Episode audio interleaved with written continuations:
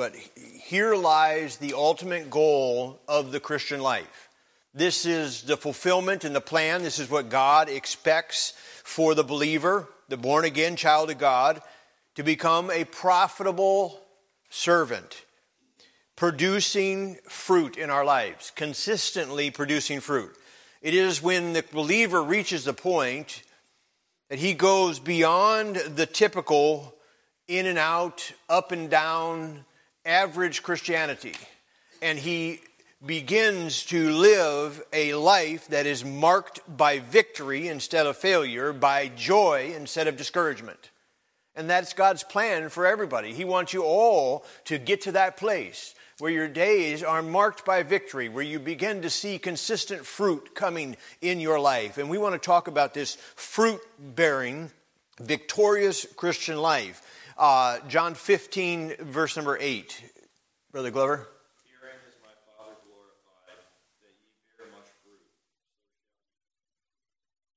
You see, herein is God glorified that we bear fruit. This brings honor and glory to God. And it is a mark of a disciple that is a follower of Christ, a believer, somebody that wants to be a disciple to follow after, to learn about Christ. He says, hey, here, here's a mark of that, that you're going to bear much fruit.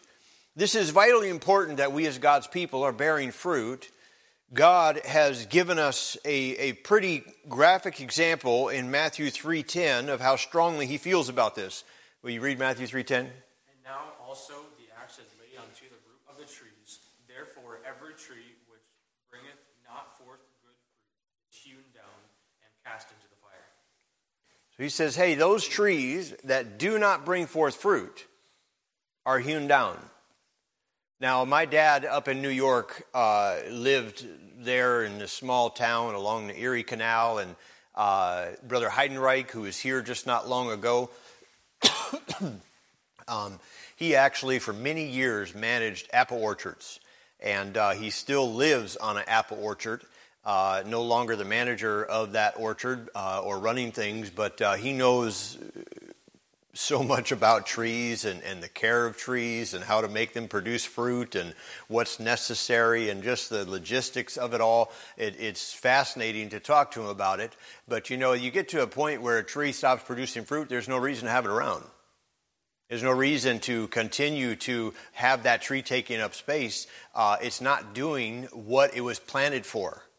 It's, they don't have an apple orchard just to make a nice row of trees the apple orchard is to produce apples, and they want to be getting a certain number of apples off of those trees each year. And God says those trees that do not bear fruit, uh, they're going to be hewn down. He says here, You and I were born to reproduce. From the beginning of God's creation, God expressed his desire for man to be fruitful and multiply. God gave mankind the ability to have children, to raise them up and honor him. In a similar fashion, God expects us as children of God to have fruit, to bring other children, to, to bring other people to the Lord, that they could be born again like we were. Uh, and failure to win others to Christ, illustrated by Jesus Christ in the fig tree that only had leaves and no fruit in Matthew 21, 19, and 20. Who has that one? Matthew 21, 19, and 20. We didn't sign that one yet? Nobody, nobody. All right. Well, I'll read it to you. Matthew 21, 19 through 20 says, And when he saw a fig tree in the way, he came to it and found nothing thereon but leaves only. And he said unto it, Let no fruit grow on thee henceforth forever. And presently the fig tree withered away. And when the disciples saw it, they marveled, saying, How soon is the fig tree withered away? You see, Christ came and he found this fig tree. It looked like a fig tree, it had the leaves of a fig tree. All passersby would behold it and say, Oh, this is a fig tree. But he says, Hey, it's not producing figs. There's a problem here. And he cursed the fig tree. What I'm saying, beloved, is that God uh, is not so impressed with how we might fit into the mold of modern Christianity. We might look like a Christian.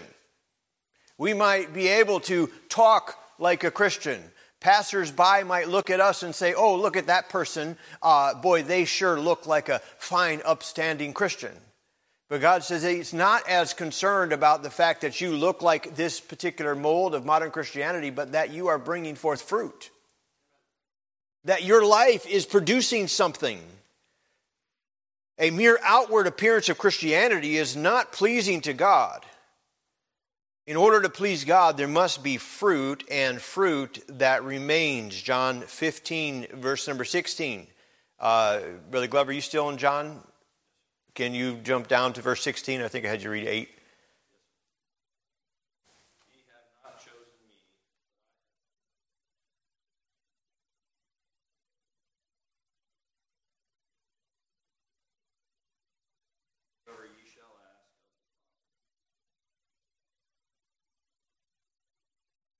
There's several things here in this verse that are very important. Now, we're just touching the surface on the number of verses that deal with us as Christians bringing forth fruit. This entire passage there in John has numerous verses. We could read the whole passage uh, on the principles of bearing fruit. But here he says, hey, it is God's plan. He's chosen you, He's ordained you that you should bring forth fruit, but also that your fruit should remain. I want you to understand there's something expected something necessary, and that is that fruit should remain. That uh, somebody who professes salvation in Jesus Christ has an inward change that carries them for more than a week or two, that carries them through their life with the knowledge of the fact that they're on their way to heaven. And their life is evident of that. You see, here's, here's the real problem with the, the easy believism, with the one, two, three, pray after me uh, mentality, this, this notching my belt for how many souls uh, I've seen saved this month. Um, I received a thing from a, from a pastor this last week, and he says, I praise God. We, have seen our soul, seen, our church has seen 258 people follow the Lord in, or get saved in the last five months. He, his church is basically about the size of ours. And they've had 258 people profess to be Christians, profess to follow Christ. That, that's more than two, well, almost two a day. Uh, and uh, I mean, I wonder of those, how many ever darkened the door of the church? How many followed the Lord in believers' baptism? How many became active, participating, fruit bearing Christians? You see, there's an expectation that the fruit would remain. It's not just about getting somebody to say, uh, Oh, I believe in God, and praying a simple prayer. I mean, we had a couple of testimonies during uh, the revival there, uh, and I don't remember who it was. I think it was Bob Gamble. He said, you know, he came down in the middle of a service, and the pastor didn't show him anything in the scriptures, didn't lead him through anything. He just says, "Boy, I'm so glad you came today, and you put your faith and trust in Christ, and you're a, you're a believer in God, and, and hey, we got to get you baptized." And he didn't even know what happened. I could be wrong if it was Bob, but it was somebody talked about that idea that, that, that they went through that and, you know, there was no real conversion there. It needs to be fruit that remains. And I want you to see something else very powerful here in this verse, John 15, 16. He says that your fruit shall remain, and whatsoever ye shall ask of my Father in my name, he may give it to you.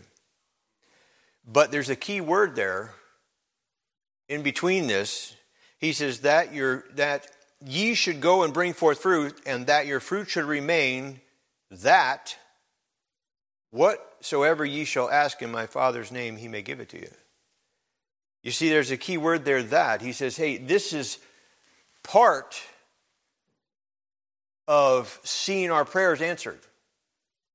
Part of seeing God bring uh, the results that we pray for and seek for. He says, Hey, the things that ye ask in my name, I want to provide those for you. I want to give them to you.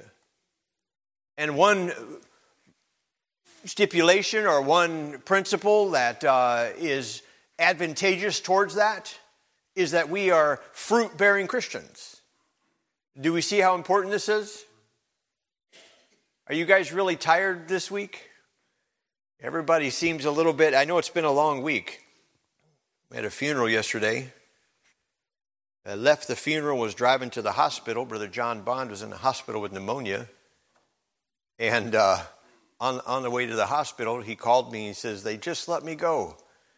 He said, he said I'm on my way home right now. And uh, they said, Just stay inside for a few days and finish recovering. And, and I said, All right, well. Uh, I was on my way to the hospital. He says, I knew you were going to do that. That's why I called you. I didn't want you to go to the hospital and find out that I wasn't there. And uh, I said, well, we'll we'll see. We won't see you tomorrow. You've got to stay home a couple days and recover, but uh, we'll see you again. I'm just saying it's been a full week. I know it's been busy. Maybe uh, you're you're uh, a little bit tired, but I'm glad you made it today. He says, when a fruit tree, in your notes here, uh, when a fruit tree produces no fruit, the problem can be found in the root system. Is this the first blank you guys have had? You're like, Pastor, you're getting a long way off track here. You're a long ways from the notes. um, so it's found in the root system. If the root of the tree does not have proper nourishment, it will not produce fruit. It'll be barren. In Matthew 13, 1 through 10, God gives us example of fruit bearing Jesus illustrates four possibilities of fruit from sowing the seed of the gospel. These four possibilities. And you guys are familiar with these things. Christ is now carrying the gospel to the Gentile nations, you know, because the Jewish nations had rejected him. Uh, he is making known unto them, the passage says, the mysteries of the kingdom of heaven. And he gives this parable here, this parable where we see the passion of the sower the power of the seed and the problem with the soil. There, this is a passage that gives us and teaches us a lot of things with regards to this idea of fruit bearing. Uh, there's a whole lot of people that hear the word of God, but the soil that has not been prepared, the soil that is not ready to hear it, that soil does not take to the, the, the seed is not able to get planted, it is not nourished, it doesn't grow, it doesn't produce any fruit the problem comes with the soil. Now, just by way of explanation, I think you guys know these things, but the sower is anyone willing to go. Any Anyone, anyone willing to go and sow. The sower is anyone, any one of us can be a sower. In this parable, you put yourself in that. The sower goes forth to sow. So anybody willing, and there's a there should be a passion and a desire to go forth and, and reach souls. I was talking to Dr. Green this last week. Uh, we know some people uh, that, I mean, we're really not in the same. I mean, obviously, uh, he has kids uh, older than me, uh, so we're not in the same group at all, but we know a lot of the same people. And somebody that he had spent a lot of time with, that I had spent a lot of time with, was Carlos Demarest in El Paso, Texas, because I lived there. Carlos Demarest was probably one of the greatest individual personal soul winners that I've ever known. And Brother Green says, Oh, yeah. He said, We would go to a gas station and Carlos Demarest would put $2 of gas in the tank. And then 10, 15 miles down the road, he would stop and he'd put two more dollars in. I, I was telling him, why you do that? He says, because I get to talk to more people. That's all. That's the only reason. He was never worried about where, how, who he was supposed to meet or where he was supposed to go or that he had to be there. He just wanted an opportunity to witness to some more people. And you pretty much knew if you were riding with Carlos, you were going to be late because he was going to be witnessing to somebody and he's going to be, he'll take whatever time's needed and uh, he's going to be giving them the gospel. It's a passion to reach souls, and God wants us to have that passion. The seed is the word of God. We've got to spread that, the word of God, and the soil is the heart of men. So we see the seed is sown in the wayside. The wayside, that's the first type of soil or the first heart of man that is presented here. The fowls of the air come and devour the seed. Satan is the one who took the seed and removed the possibility of fruit. The Christian uh, has an enemy that enemy is Satan, and Satan uses all of his power to hinder the gospel. He, he, he comes and snatches it away. This, this soil is described as packed soil, soil that's hard to get into, soil that the seed kind of lands up on the top and the birds are able to come and take it really fast. I don't know how many of you have ever been out witnessing and talking to somebody about the Lord Jesus Christ, and it's, it's evident that God is speaking to their heart. It's evident that God is working, and there's a connection there and then you're getting to a critical part. Now, listen, this is a decision that you can make today. You can decide right now to put your faith and trust in Christ. You don't have to be in a church, you don't have to be in a special location. It's a personal relationship between you and God. And what happens? The cell phone rings. The kid comes running in from the other room, and he, he somehow, of all times, fell out of his chair and bumped his head, and he's screaming, and he needs to be tended to. And all of a sudden, it's like that opportunity is gone. It's very evident. You can see it written on their face. They had a connection. It was evident that the Spirit was speaking to their heart, that they were saying to themselves, This is truth. I need this. But then all of a sudden, bam, it's gone. And they're like, oh, I've got to take care of my son, or I've got to deal with this, but thanks for stopping by. I appreciate what you're doing. We'll see you. And, and that seed's gone, snatched up, because Satan's the enemy. He's going to do all he can to steal it, to rob it, to pull it away. This soil, many times, has been hardened by tragedy and hardship of life. It's the heart that the seed cannot penetrate. Have you ever met somebody that was just hard? Just a hard individual? Some of you might have some family that you're praying for, and they're just hard. They're just, they're like, I don't mind you coming by, but don't talk to me about that God stuff. Don't talk to me about the Bible. Don't bring it up. They're just hard. There's like nothing will break through. It's a hard heart. We need God to do a miraculous work and to soften that heart up. This kind of person is usually arrogant. He's usually very proudful. He uh, feels like he's pulled himself up by his own bootstraps and he's, he's made himself what he is and he doesn't need anybody or anything this packed soil so, sown on the wayside. Then there's seed that is sown in stony ground. Uh, because there's no deepness of earth, when the sun shines upon it, the plant withers away. This example illustrates for us uh, that battle between the flesh. Uh, the flesh, of course, is at enmity with God and cannot produce godly and lasting fruit. When the flesh is denied, and you allow the Holy Spirit to control your life, fruit will begin to develop. Here, I call this perfunctory soil. We had packed soil there, the hard heart.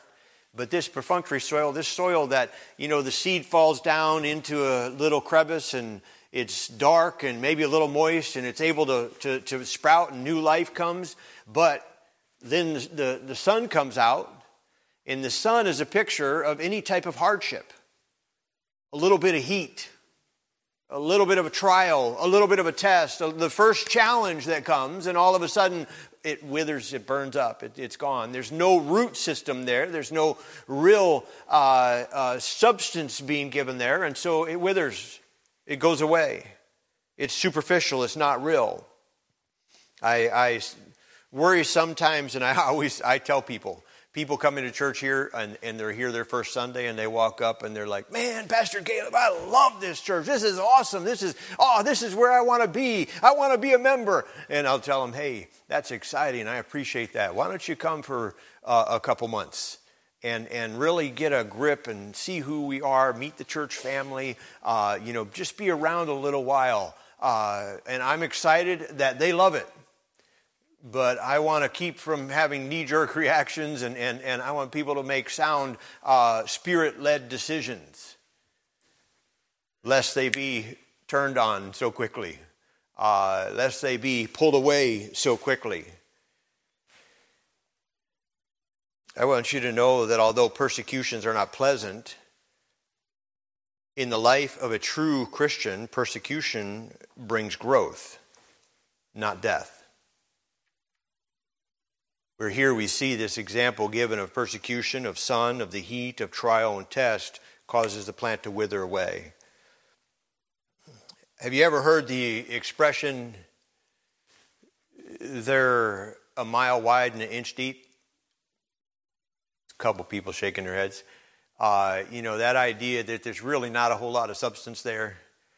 Uh, it's just it's just superficial. You know, that's what a lot of this seeker sensitive movement is. The, the churches that are out there today that are, that are blowing up, that are busting at the seams, and people are coming from everywhere. They're, they're a mile wide and an inch deep. there's, there's not much substance there. And I'm telling you from the testimonies that I've heard from people that have come and been through that and said, you know, there was nothing. I mean, it was exciting and fun at first, but there was no substance there. There was no meat there.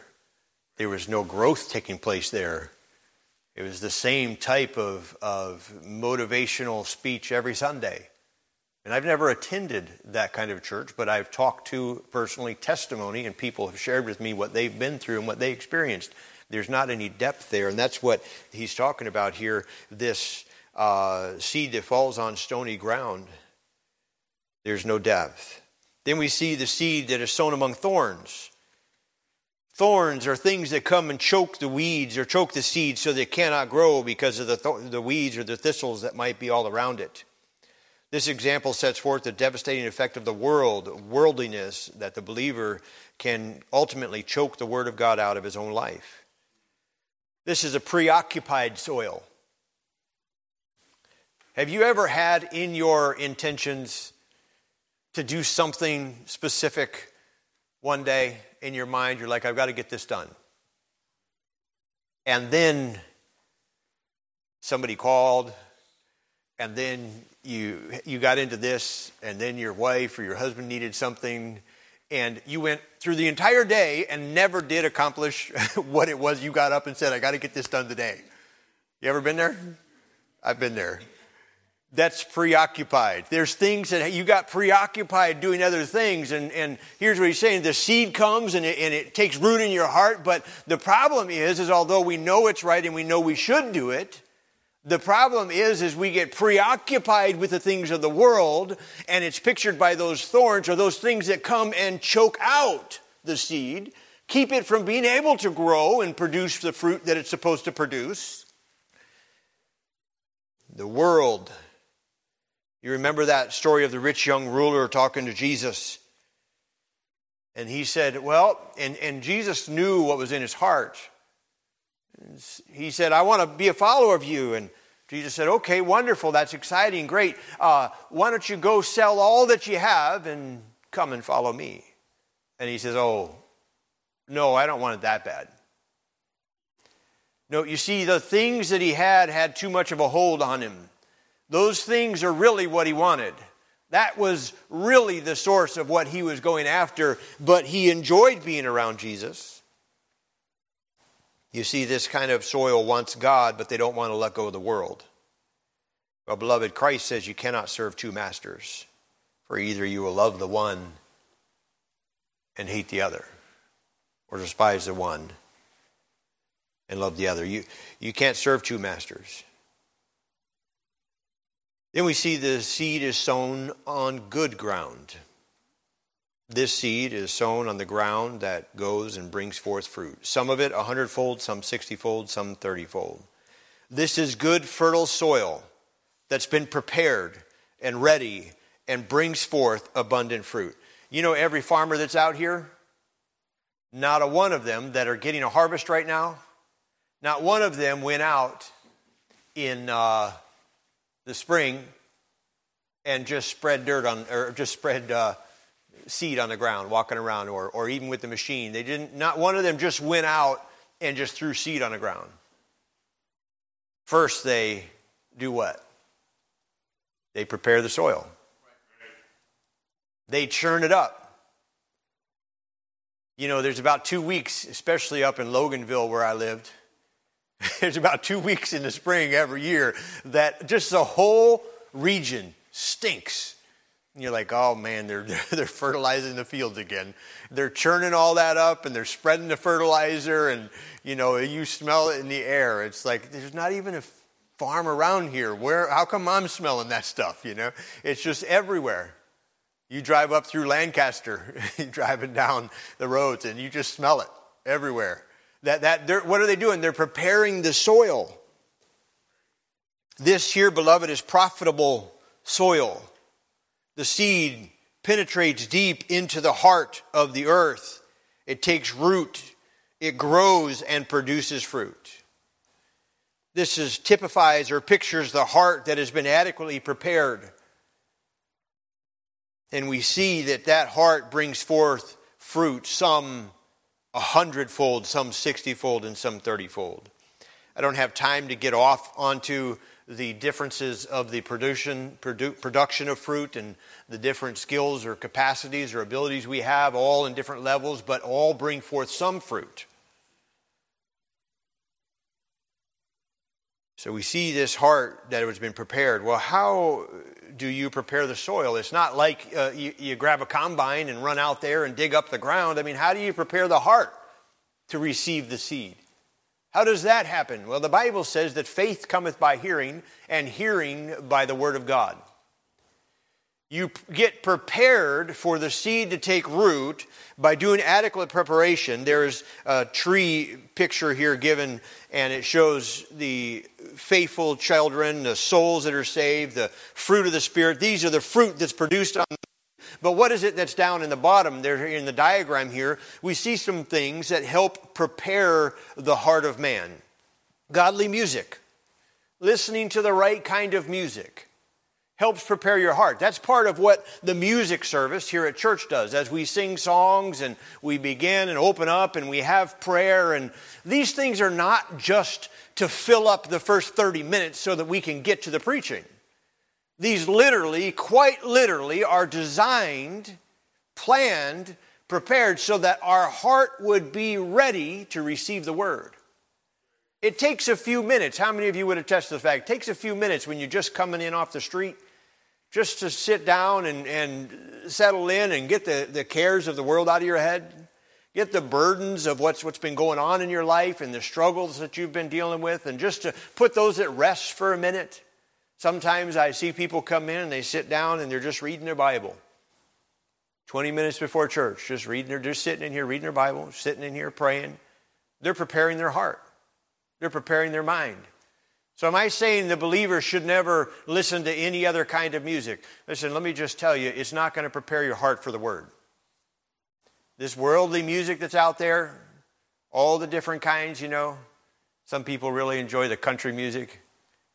You know, you, you, you I'm not going to chase that rabbit, but let, me, let me just say this. How bad do you want to produce fruit? How bad do you want your heart to be ready to receive the word? Well, what we're taking in has an impact on our heart. And when we're taking in the wrong types of worldly things, it impacts our ability to have fertile soil for God's Word to work in our life. But when we're taking in the right kind of music, music that feeds your spirit, that gives you good, strong teaching, that kind of music, and listen, there's a bunch of it in the bookstore there. If you say, I don't even have any music like that, or you can see me and I will give you a CD of good music today. Uh, at least maybe 10 of you. I probably have 10 CDs. A lot of it's digital now. We don't have many. But listen, you need to have good music. Have it in your car, have it around, listen to good music. Holy living, right living, doing right helps prepare the soil.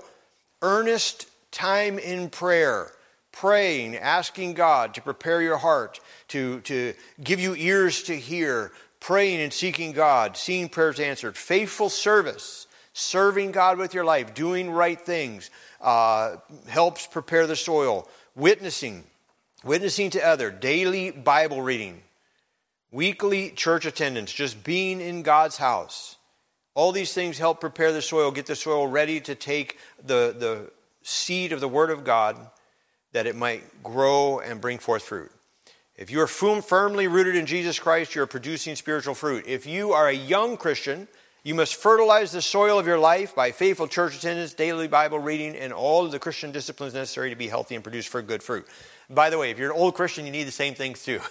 It just really doesn't matter. Uh, you know, young or old, wherever we are, we need to have these things. It's not like all of a sudden, oh, I've been saved for 15 years now, I no longer need to do these things. No, we still need to do those. And that's what he says here next. If you are an older Christian, it is important to frequently examine your life and monitor your spiritual health to ensure that you do not become lax in these areas. Um, how strong is the root system of your Christian life? Let's talk about fruit bearing. Uh, this idea of fruit bearing in your life. What are some evidences, and you're, you got a big blank sheet there, what are some evidences? Is that 1008? Um, yeah. All right. I want to I want to get some feedback from you guys. What are some evidences of fruit in your life? And you can write these down, and uh, you can think about individually for you. Uh, are those present in your life? Do you see these things? What is some evidence of fruit bearing, uh, or maybe even some things that would help you to bear fruit? Yes. So, fruit bearing, ultimately, seeing souls saved. We are going to be dealing with that next week, uh, uh, witnessing and reaching the lost. So, seeing souls saved, re- reaching the lost with the gospel. That is a very real production of, of fruit in your life. Anybody else have an idea? Bringing others to church. Evidence of fruit. Living a victorious life. Seeing victory in your life is evidence of fruit. It's evidence of God working in your life. Seeing victory. Uh, not just once, but, but the more often you begin to see and experience victory in your life.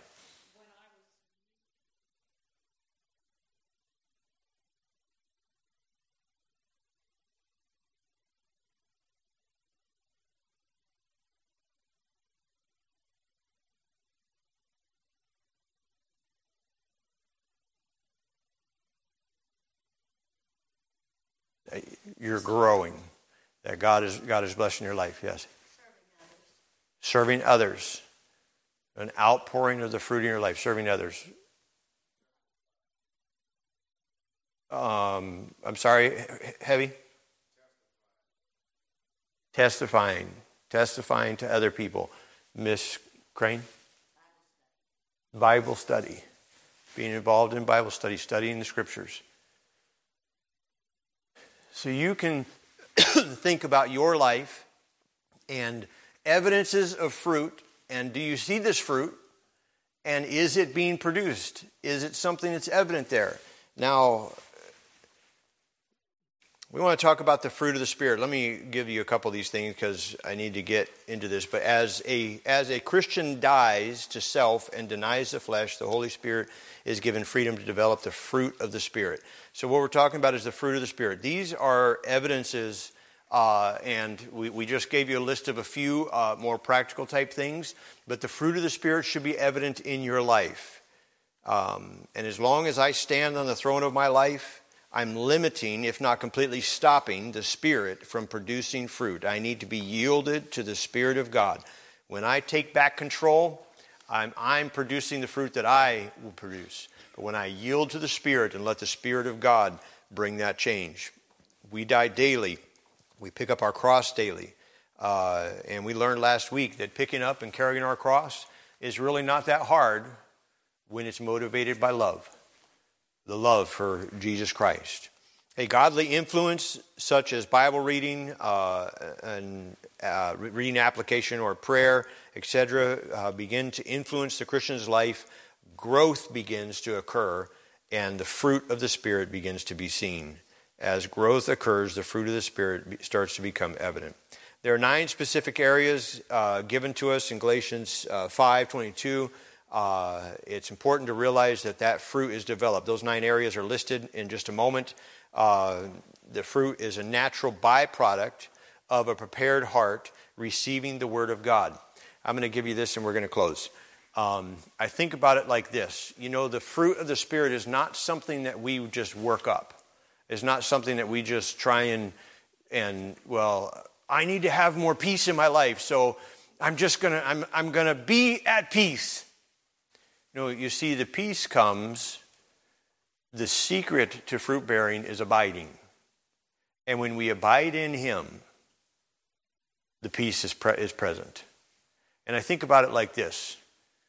A young guy scared of the dark walking down a dark alley all by himself is just riddled with anxiety and just full of fear and just afraid and he's going he's looking everywhere every shadow. I mean the smallest cat i mean just you know scared to death. But what happens when he's walking down that same dark alley in the presence of his father? He's at perfect peace. It's not something that he worked up in his heart and made happen. No. It's that he's in the presence of the Father. And he's walking down that alley, and that peace is just there. He's, he's not worried at all. And the fruit of the Spirit that's listed here is not something in your life you can say, oh, well, I need to be more loving.